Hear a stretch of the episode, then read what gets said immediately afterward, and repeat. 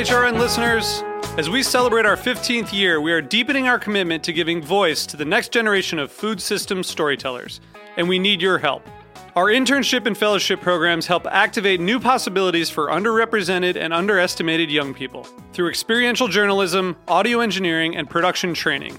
Through these unique programs, H R N helps food equity stewards build essential workforce readiness skills that expand their potential and foster economic mobility. Please consider supporting these critical programs. And with a minimum donation, you can be entered to win a dinner for two at an amazing restaurant in one of eight cities and tickets to a concert at a great venue in one of those cities.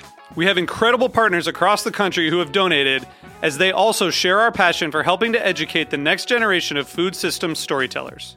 Check out heritage radio network dot org slash fifteen to donate and enter to win today. That's heritage radio network dot org slash fifteen to donate and enter to win today.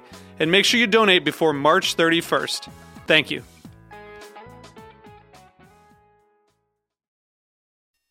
This episode is brought to you by MOFAD, the Museum of Food and Drink, inspiring public curiosity about food. Learn more at mofad dot org. You're listening to Heritage Radio Network. We're a member-supported podcast network broadcasting over thirty-five weekly shows live from Bushwick, Brooklyn. This year, we're celebrating ten years of food radio. For the past decade, we've been taking you behind the scenes of farms, restaurants, breweries, school cafeterias, and more. It's been ten years, and we are just getting started. Find us at heritage radio network dot org.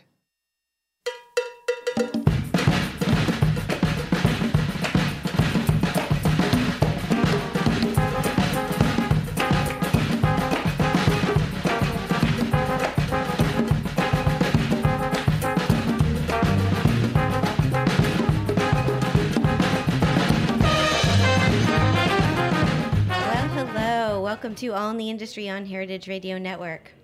I'm your host, Shari Bayer, and we're coming to you live from Roberta's Restaurant in Bushwick, Brooklyn. It is Wednesday, March sixth, twenty nineteen. This is the two hundred seventh episode of this series, which is dedicated to behind-the-scenes talents in the hospitality industry. Today, my guest is an award-winning pastry chef and proprietor, and I will introduce her fully in a moment. First, as I do on every show, I will start out with my P R tip, and then later we will have my speed round game, industry news discussion, solo dining experience, and the final question. As the founder of Bayer Public Relations, I'm going to tip the show off with my P R tip of the week. So today's tip is to find your home.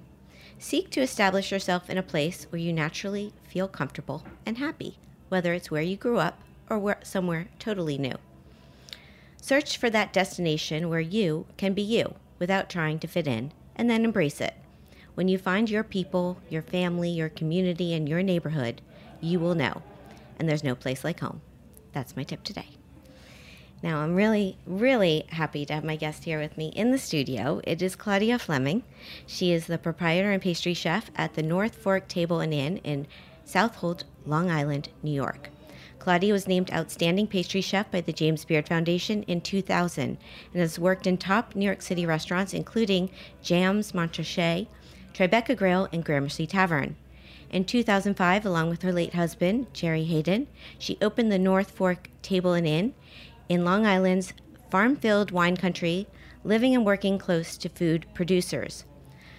Claudia also has an exquisite book, The Last Course, Desserts from Gramercy Tavern. She's been featured in numerous national publications, and she served in a judge, as a judge on T V's Chopped and Top Chef: Just Desserts. And that's just a little summary. So let's get into it. Welcome to the show. Thank you so much for having me, Shari. It's really a delight to be here.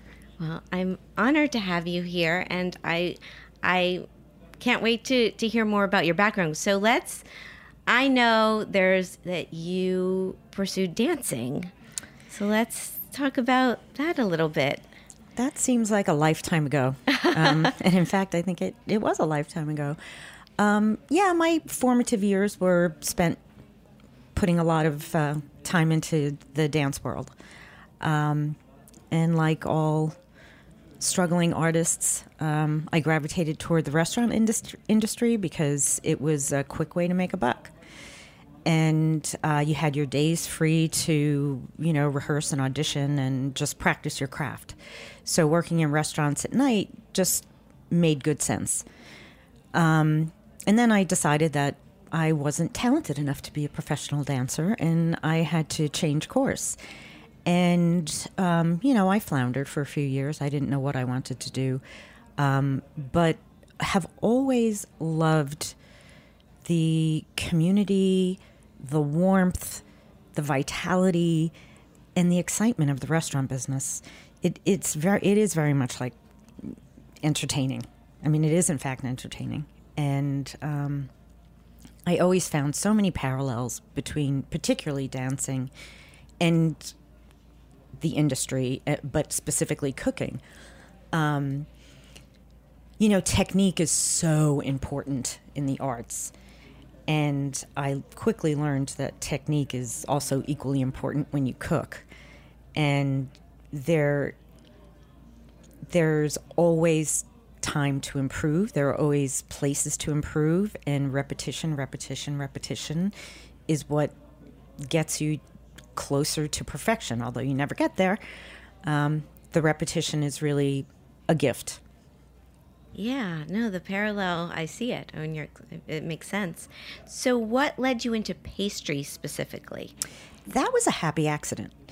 Um, I was working at Union Square Cafe at the time. And uh, as I, a cook? I'm sorry. Yes, I was okay. in Gar- Well, actually, I was waiting. On, I was I was uh, doing double duty there. I worked on the floor, and then I worked in the kitchen as well a couple of nights a week. And I was working in Gramercy. And uh, summer came, and as we all know, summer's pretty rough in New York. And I, I thought, oh, man, I'm just going to get out of here for the summer. So I went to Aspen and worked in a restaurant in Aspen called Gordon's, which was uh, all the rage at the time. And when I came back to Union Square, the chef at the time, Michael Romano, said, well, I don't have anything available on the line or on the savory side of the kitchen, but the pastry chef needs an assistant. You want to give that a shot? I was like, sure. I mean, any kind of experience, you know, mm-hmm. is great to have in a kitchen. And I just fell in love with it.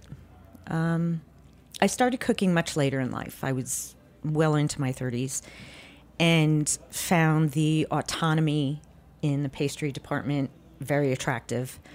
Um, and unlike working on the line, in pastry you actually get to do things from the very beginning until the very end. And you... it's a more comprehensive way of cooking, whereas when you're cooking on the line, you're sautéing fish, you're sautéing fish, you're sautéing fish, you're sautéing fish, or vegetables, vegetables, vegetables, or meat, or meat, or meat. It doesn't... I feel like you...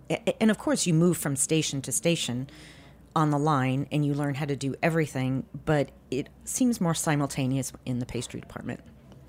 Yeah, no, that's true. So after...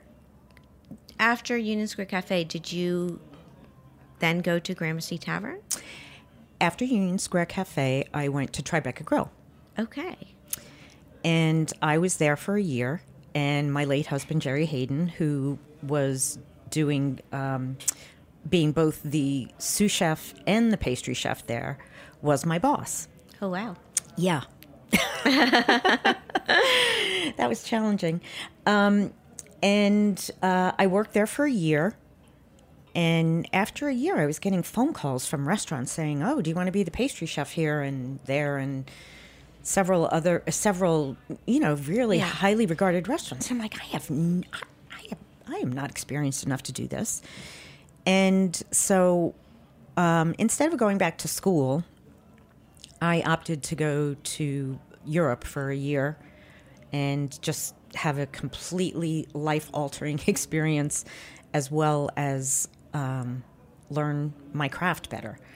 And I worked in pastry shops because I thought learning technique would be more helpful than working in restaurants, where you learn a very particular and stylized sense of what desserts are about, whereas in pastry shops it's really a lot about technique, and then after that you can do whatever you'd like with it. So that was what I did. And then I came back to New York, and then uh, heard that Tom and Danny were opening Gramercy Tavern, interviewed with Tom, and that was that. That was that. So you were the opening pastry chef. Mm-hmm. And what year was that? Because you, you were you received the James Beard Award in two thousand. two thousand, that's right. Was it the same? No, it was ninety-four. Okay. We opened in ninety-four, yeah. July ninety-four. This is twenty-five years anniversary of the twenty-fifth anniversary oh, right. this year of Gramercy Tavern. I did know that because I saw you did a dinner there the other night. Yes. With with Michael Anthony and Tom and Tom and Moreau. Yes. And um, celebrating the twenty-fifth anniversary. Yes. Which must have been. I wish I was there. It had to have been spectacular. It was so great. Felt like home. It just felt great. Um, everybody is so warm and wonderful, and it's just, it's a great place. It's a special, special place. And it felt really good to be around, you know, colleagues, people that I've known for twenty-five years. It's pretty special. Yeah, I, I sense that just from liking your Instagram photo. I mean, it had to have been. Um, and that's, that's, it's, it's special to have that longevity of a, of a relationship, and that all of you have, have done really well with your careers, and and that you're still friends. Yes, absolutely. Yeah. Yeah, so so how, when you were at Gramercy Tavern or along the way, how would you define your your pastry style, and has it changed over the years? Hmm. That's challenging. Um My style, I always felt, was meant to just kind of be a follow-up to whatever the chef was doing. So I thought of it more as a seamless transition from dinner to dessert, and right. less about, you know, a one-man show and like, wow, here's dessert. Oh, bells and whistles and shiny things and tall things. And um, and so I I took a lot of cues from, from Tom and, and his elegant simplicity. Um, and I just tried to emulate that through the desserts. Um, we talked a lot about philosophy and what food was and how important it is, and I mean, at, at our core, we're nurturers, and um, it was about making people happy and enjoying the experience. Yeah, no, that's that's amazing answer. I was, I was thinking with, I guess, uh, with the James Beard Award, like what, like, were you? I'm not expecting it, or were you surprised by it, or what Shocked made you stand stand out, you know? Because, and then how did that change or your career? I I think that the the fact that I was not trying to stand out made me stand out. In those Which days, is the best, I think. In those days, it it was the era of the architectural dessert. And right. I, Tom very specifically didn't want that. And so I was kind of a blank slate, and I was willing to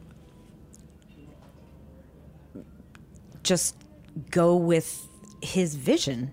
And luckily for me, it was my vision, little did I know, because it came naturally. And, um,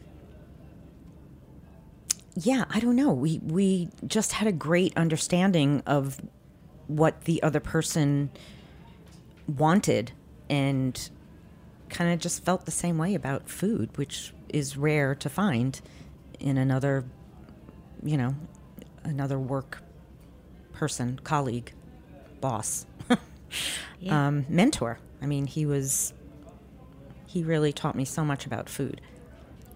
Yeah, no, I'm... It's uh, having that, and uh, that the Gramercy Tavern has maintained, and all these years, it's such a special restaurant, mm-hmm. and it's mm-hmm. it's um, yeah, it's an incredible incredible start of your story, or part of your story. So let's take a little break here, and we're going to come back and we'll talk more with Claudia about uh, what happened next. So stay tuned. This is All in the Industry on Heritage Radio Network. We'll be right back.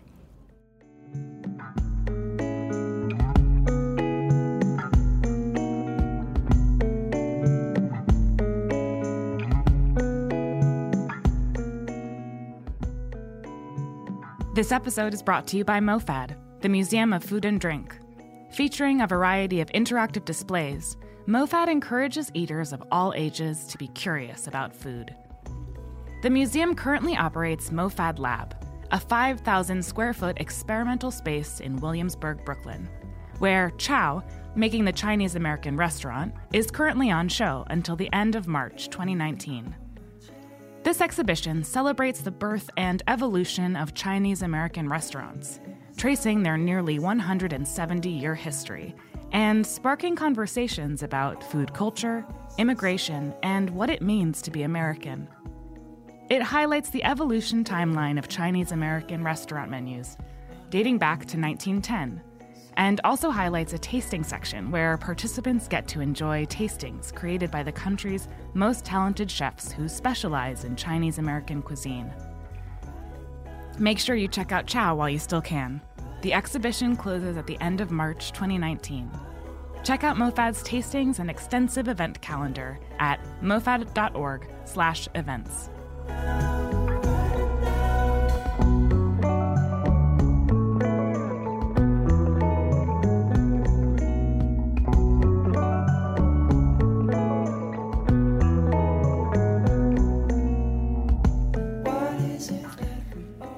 Welcome back to All in the Industry on Heritage Radio Network.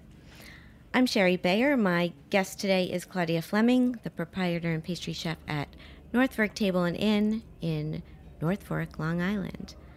So, why don't you say what you were just saying to me during the break? Yeah, I feel like there's a distinction and that I feel the need to clarify the difference between a pastry chef and a dessert chef. And I most certainly think of myself as a dessert chef. Um, and, you know, pastry is just so, I, I don't know, impressive and lofty. And, you know, I I would never put myself in the same category with a Francois Payard or a Cédric Grolet or, um, you know, any of these great pastry chefs who employ insane amounts of technique in their sugar work and chocolate work, and it's it's a different thing altogether. Um, I mean, my desserts are, I feel like, more comforting, and um, I like to think of them as refined, but there's more of a level of comfort um, as opposed to the perfection and exactness of what people perceive pastry to be. Um, I employ lots of technique, but it's not at that at that level.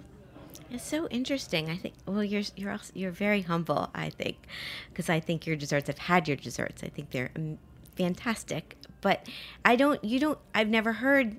I've never had anyone tell me that they thought of themselves more as a dessert chef versus a pastry chef, but you never, with titles, I don't think I've seen a restaurant, or have you, that says dessert chef versus pastry?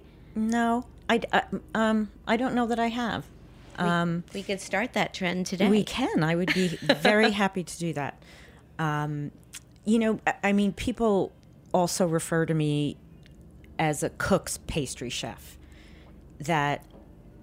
And I'm not one hundred percent sure I know what they mean by that. Well, I I mean, sorry, I'm sorry to interrupt, but no, I feel maybe that's referring back to what you're saying with working with Tom and how the menu that you guys created from savory to sweet went together. Yes. And so chefs probably like working with you because you think about the whole meal and you're not just thinking about right. what's going to be for dessert. Right, exactly right. Okay. And and there were also elements to the dessert. And, and I remember when I first started thinking about how to create a dessert, I used, you know, a food template as a way to think about them, that, you know, there would have to be a protein and a vegetable and a starch, and not that I was putting that on a dessert plate, but I thought, oh, it should have three elements, and they should be...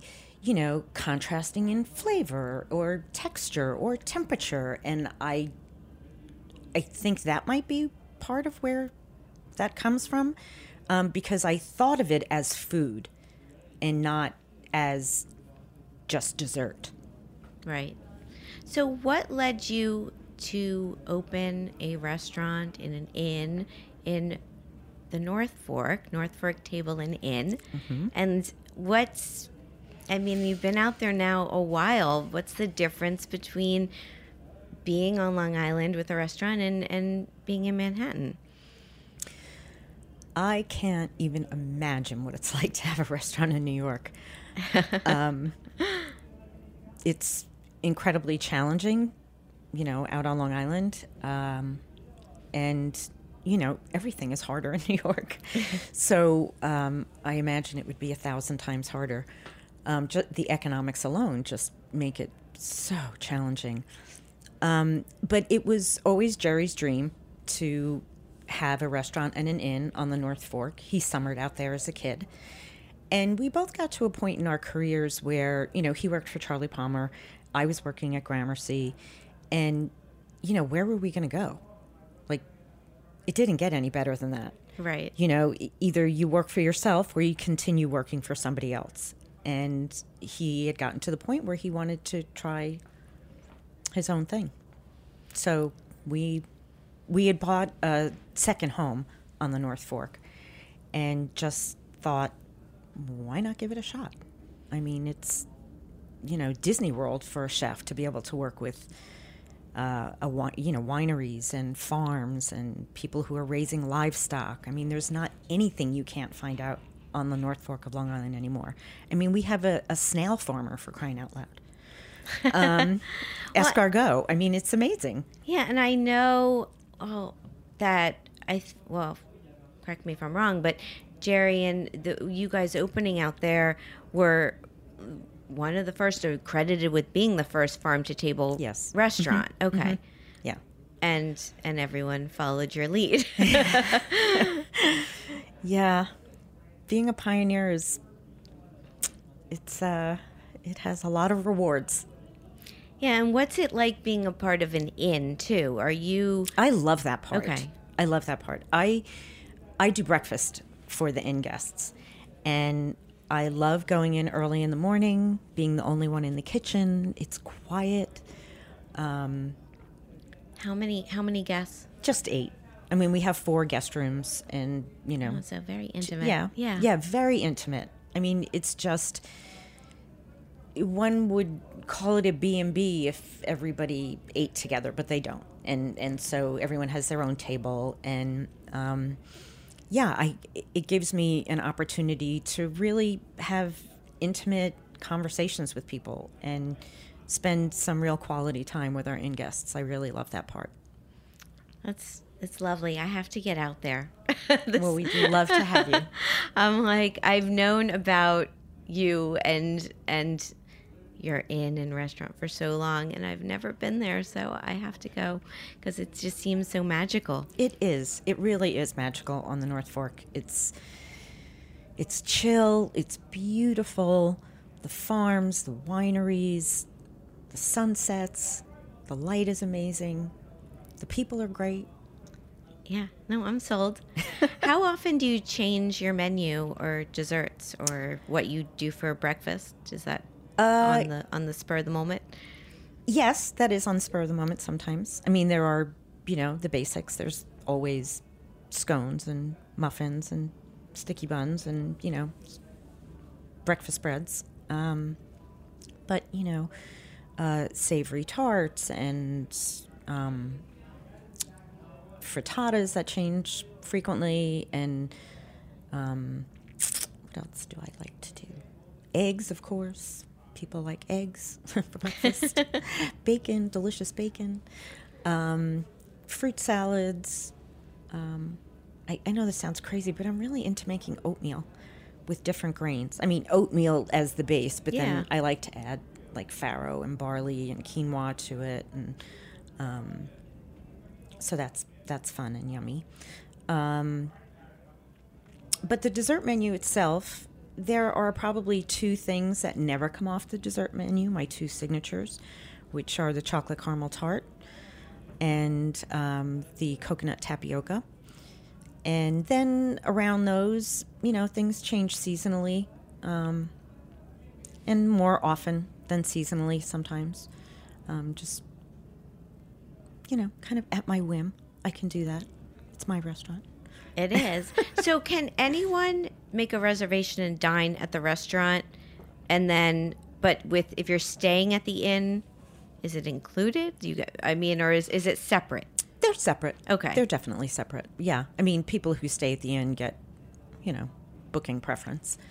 Um, and I think I can count on one hand the people who have stayed and not had dinner. I mean, it's about having dinner. Well, and the rooms are course. a convenience for, you know, an extra bottle of wine. And you can just, you know, right. stumble upstairs and fall asleep and have a great breakfast. Oh, that's perfect. And what's the... The the truck you're doing, is that something a seasonal? The truck is seasonal, um, and in the season, every Friday night we go to McCall Winery, which is a fabulous winery on the North Fork, and he also raises cattle, so we serve his hamburgers from his cattle and his wine. But right now in the off season, we're actually doing that at Friday night at the restaurant. So we've kind of brought the season, the summer season, to the restaurant on Friday nights. Um, but it's open generally from um, April until Thanksgiving. And um, it's enormously popular, enormously popular. Yeah, well, it sounds great. It is. It's really fun. We love the truck. It's just so fun and happy, and people just love it. Well, an- another reason to, to get out there. Yeah, sure. I mean, you don't even have to leave the property. Stay over. I'll make you breakfast. You can have lunch at the truck and dinner at the restaurant. There's no reason to leave. There's and and it's such a good package. I don't know your phone. I mean, people. I don't. I, I think everyone should take you up on that. I hope everyone will. Okay, so let's let's do my question for my last guest. I asked Kim Severson, who is my guest on episode two oh six, to ask you a question. And Kim is the national food correspondent for the New York Times. Yes. So we're going to do a little something fun. We're going to play it back. So here's Kim. Okay.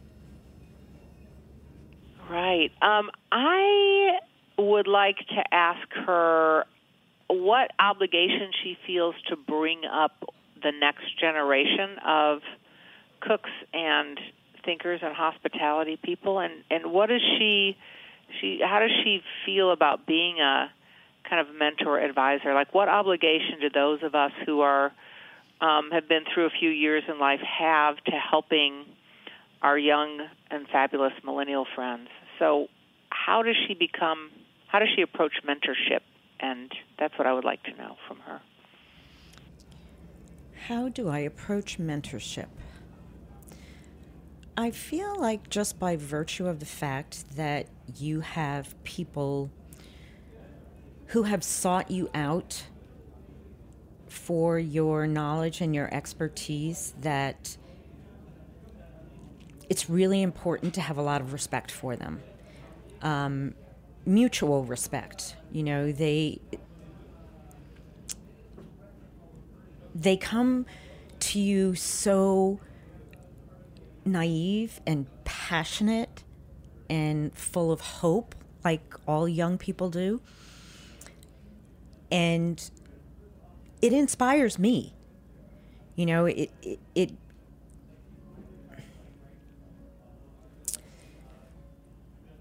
I guess I just feel like I, I I don't think very consciously about mentoring. I think it's a natural thing that happens in a kitchen. Um, as long as you have respect for your mentees. And the fact that I provide a safe and loving environment for them. Um, and I think these days safe is a very, very important word. Mm-hmm. And I feel honored that they're there. So I feel like they take care of me and teach me as much as I do them. And it just feels like a natural exchange of knowledge and, again, I'm going to say respect again because it's so huge. And I, I'm sorry, I, I don't give it much thought because it's just how we run our business. That we are there to provide an education for these kids. I mean, th- that's why they're with us. Right. Wow. Without giving it much thought, that was a very thoughtful answer. So, well, it's honest and sincere. I mean, I, yeah. I, I no, I, I mean, I, we don't have businesses without these, these kids who want to learn from us. Right. And uh, I found them to be nothing but engaged and passionate and forthcoming with all their splendid ideas. And yeah, they're great how, to be around. How how big or small is your team? Um, right now, there's three of us. In the summer, there'll be four of us. Um, and then, you know, there the five guys or so in the kitchen. Um How many seats is the restaurant? We can get in up to one hundred. Oh. Yeah. It's a good size. It's a good size. Yeah. Yeah. Yeah. You know, one hundred fifty on a Saturday night is a good night. For sure. Yeah. Okay, great. Let's take another break. We're going to come back. We'll play my speed round game and talk some industry news. This is All in the Industry on Heritage Radio Network.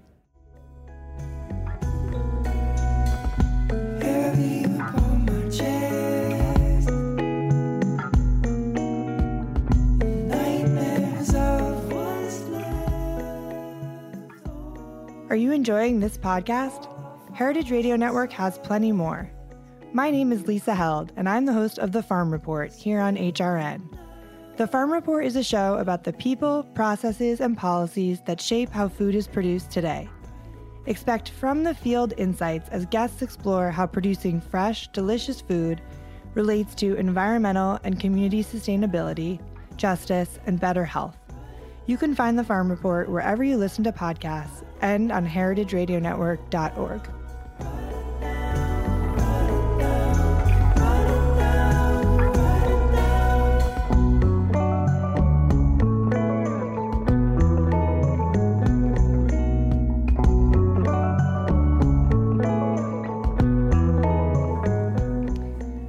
Welcome back to All in the Industry on Heritage Radio Network. I'm Shari Bayer. My guest today is Claudia Fleming, and it's time for my speed round game.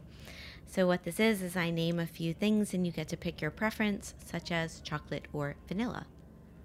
And I would love to know, what is your answer on that one? That's the test one. Okay. Um, and I, I don't get to ask any questions. I just have to say one. Well, however you play the game is how you play the game. There are no rules. I'm going to say chocolate. Okay. Oh, no, wait. Okay. Qualify, qualify. It's chocolate to eat and vanilla to work with. Does that make any sense at all? It makes complete sense, especially for what you do for a living. Okay, good. Okay, so here we go. Eat in or eat out? Out. Wine, beer, cocktail, or mocktail? Wine. Tasting menu or a la carte? A la carte. Small plates or large plates? Small. Communal table or chef's counter? Ooh, chef's counter. Tipping or all-inclusive charge? Tipping. Gramercy Tavern's front room or back room when it comes to maybe dining there? Front room. Front room's fantastic. Now, the fantastic. Back room's fantastic too, but the front yes. room, yeah, I'm with you. Yeah. It's, yeah. Okay, I know. That was a tough one. Yeah, I'm sorry. How about... We'll go back to the days of dancing or cooking. Certainly a much more successful cook than dancer, so I'm going to go with cooking. I don't know. From what I've seen, I think you did pretty well back in the day, but that's fair. Okay, two more. Cheese plate or dessert? Oh, my God, cheese plate. Ooh, who knew? Oh, fantastic. Manhattan or Brooklyn or throw in Long Island. Manhattan. Fabulous. All right, that's the game. That was fun. That was fun. I liked it. I feel so exposed. Yeah, well, no one's no one's really going to hold you to this, but okay, it good. is interesting to see how people answer and surprises along the way. Okay, so industry news. So funny enough, there was a pastry article that came out yesterday on Grub Street entitled, "Why Are Pastry Chefs Obsessed with Extremely Fancy Apples?" This was by Chris Crowley. So I are, didn't know they so were. So are they? I oh, didn't so know was, they were. Okay. But I'm, you know, I kind of live under a rock out there. I try to get into the city, but it's tough running a business and, you know. Yeah, well, I, I mean, the apples I wasn't so, I mean, obviously you're seeing a trend in different restaurants, but they, they were talking about these, these fancy apples. And you mentioned. The perfect apples. Uh, Cédric Grolet. Uh-huh. And I was in Paris in November, and I popped by uh, the hotel lobby, yes, Le yes, Meurice. I've done, I've done the same. Uh-huh. And I had tea, and I ordered his the fruit he had at the time. I got the citron vert lime, which was yes. which is a lime, and it was I took well, took like. fifty Instagram, or I took like fifty photos. To it was magical because it's it looks like a lime, and then you it you could just stare at it. It's a yeah. lime, yeah, and then it's not. You cut it open, and it's a it's a dessert with with beautiful things happening inside. So this is the same thing with the apple that I think he does in apple. He does and, that as well, um, yes, and other other chefs as well. So this is not. Is this something you've a, ever played around with? Not or? even. No, I don't. I, not I yeah no no I I'm not a uh, for me I I don't really like to hear, oh, it's so beautiful I don't even want to eat it. That just doesn't I, I don't know that and I just said that basically. But, well, I don't know, you look at those apples and yeah. I mean it, it doesn't really occur to you to eat it, right? It looks like sculpture. Well, there was, I was also, the, um, this young pastry chef, um, uh, Yun Ji Lee, who's at Jun Sink. Uh, I was at her restaurant, and then I was at a Star Chef's event recently, and she did, she did a banana dessert. Same thing. You're looking at the banana. It looks like a banana. I think there's just a, this incredible coolness factor because it looks so real. It's extraordinary. It's and, like magic. I mean, and, it's really crazy. And the talent that goes into yes. that. And then you, it's a... And then it's a delicious dessert. Mm-hmm.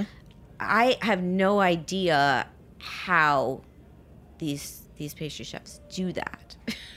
And that is supposed to be my craft, and I have no idea how those pastry chefs do that. I'm sure I could figure it out. I'm sure you could figure it out if you wanted to. Yeah. Um, what fruit would you would you choose? A fig.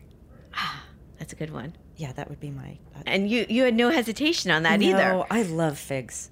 And I just think they're so stunningly beautiful. Um. So, yeah, I would go...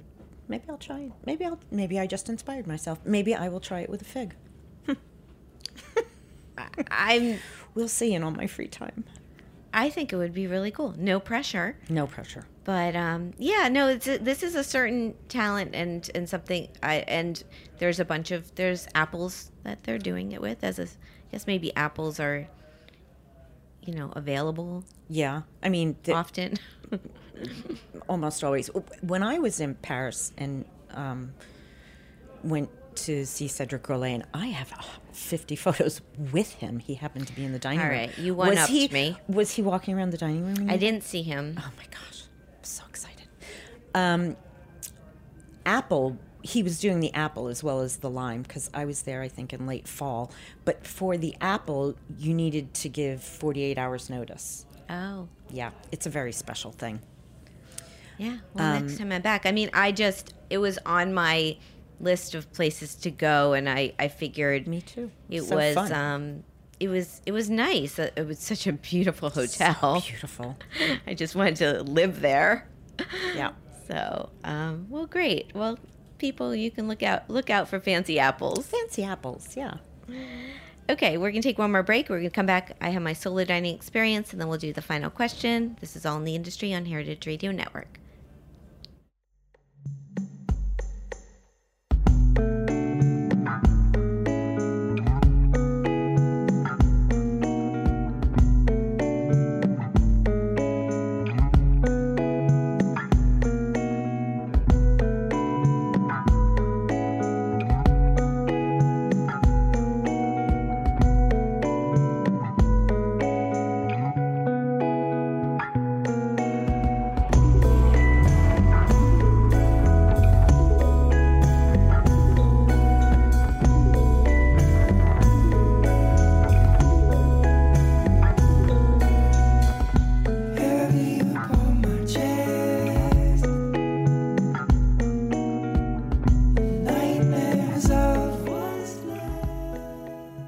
Welcome back to All in the Industry on Heritage Radio Network. I'm your host, Shari Bayer. It's time for my solo dining experience.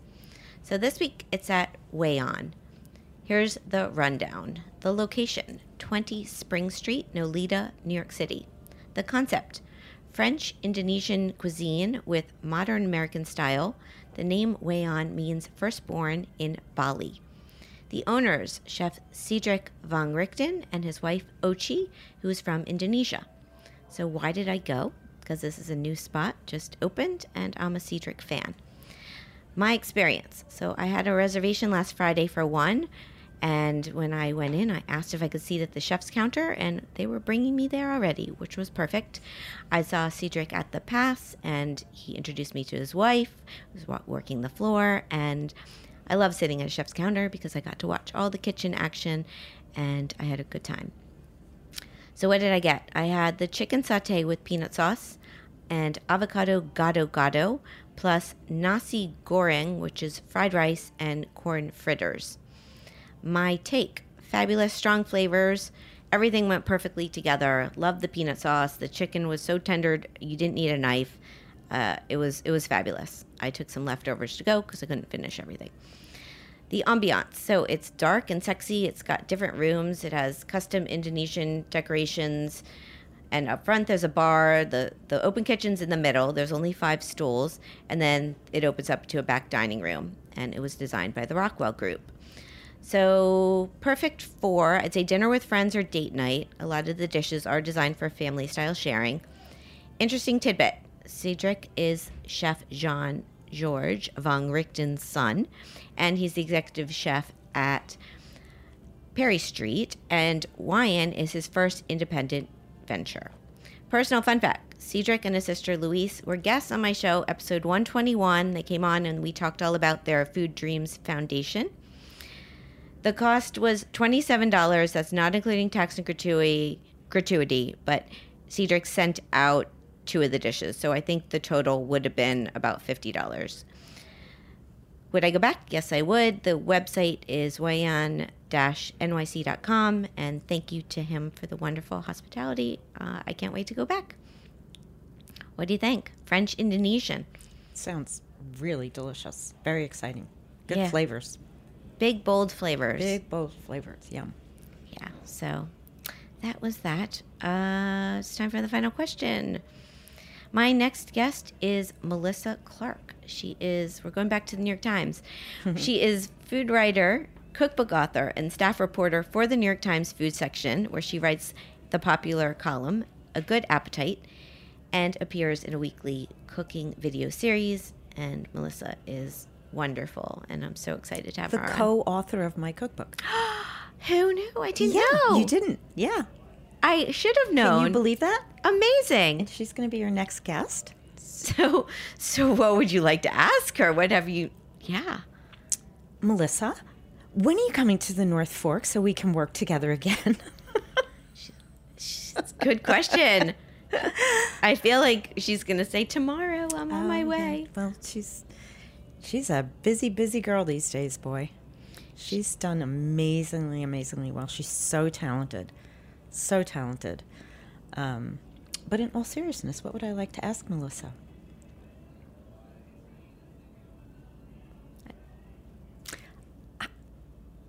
That can be your question. This is this is not, I mean, if you want to ask another one, feel free, but I can certainly ask her your your okay. when you coming yeah. out question. When you coming out, sister. Okay. I want to see you. Great. I did not know that, and I think what a collaboration. Yeah. She's done she's done a lot of books. A lot of books. And they're all great. And one of my friends said to me, next time you see her, you tell her I cook from that book all the time. I love it. Okay. We'll tell her that, yeah. too. Yeah. Okay, cool. So that's the show. Thank you Thank so you. much. Thank you so much for having me. This has been really a lot of fun. Yeah, no, I'm I'm thrilled to get to spend forty-five minutes on the air talking with you about your amazing career, and I'm going to make my plans to come out to, to North Fork. Maybe you can come with Melissa. Maybe I could. I was thinking I would like to invite myself along, but I didn't want to be too pushy. Not at all. The more the merrier. Okay. Well, we'll we'll see if we can coordinate that, our schedules. Um, but yeah, thank you so much. Congratulations thank on you. everything. Thank and, you. Uh, we'll continued you success to you. Thank, thank you. you. My guest today has been Claudia Fleming. She's the proprietor and pastry chef at the North Fork Table and Inn in North Fork, Long Island. Their website is north fork table and inn dot com, and on social media at North Fork Table and at Chef Claudia Fleming. On social media, I'm at Shari Bayer, at Bayer P R and All Industry. And my Facebook page is All in the Industry. Websites bayer public relations dot com and shari bayer dot com. You can find all of our shows. We're archived at heritage radio network dot org. We are also on iTunes, Stitcher, and Spotify, so you can listen anywhere, anytime. Thanks to my engineer today, Amanda. Thanks again to Claudia. And thanks to our publicist, Helen, for helping set things up. I'm Shari Bayer, and I'll be back next week with another live show. Hope you'll tune in then, and thanks for being part of All in the Industry.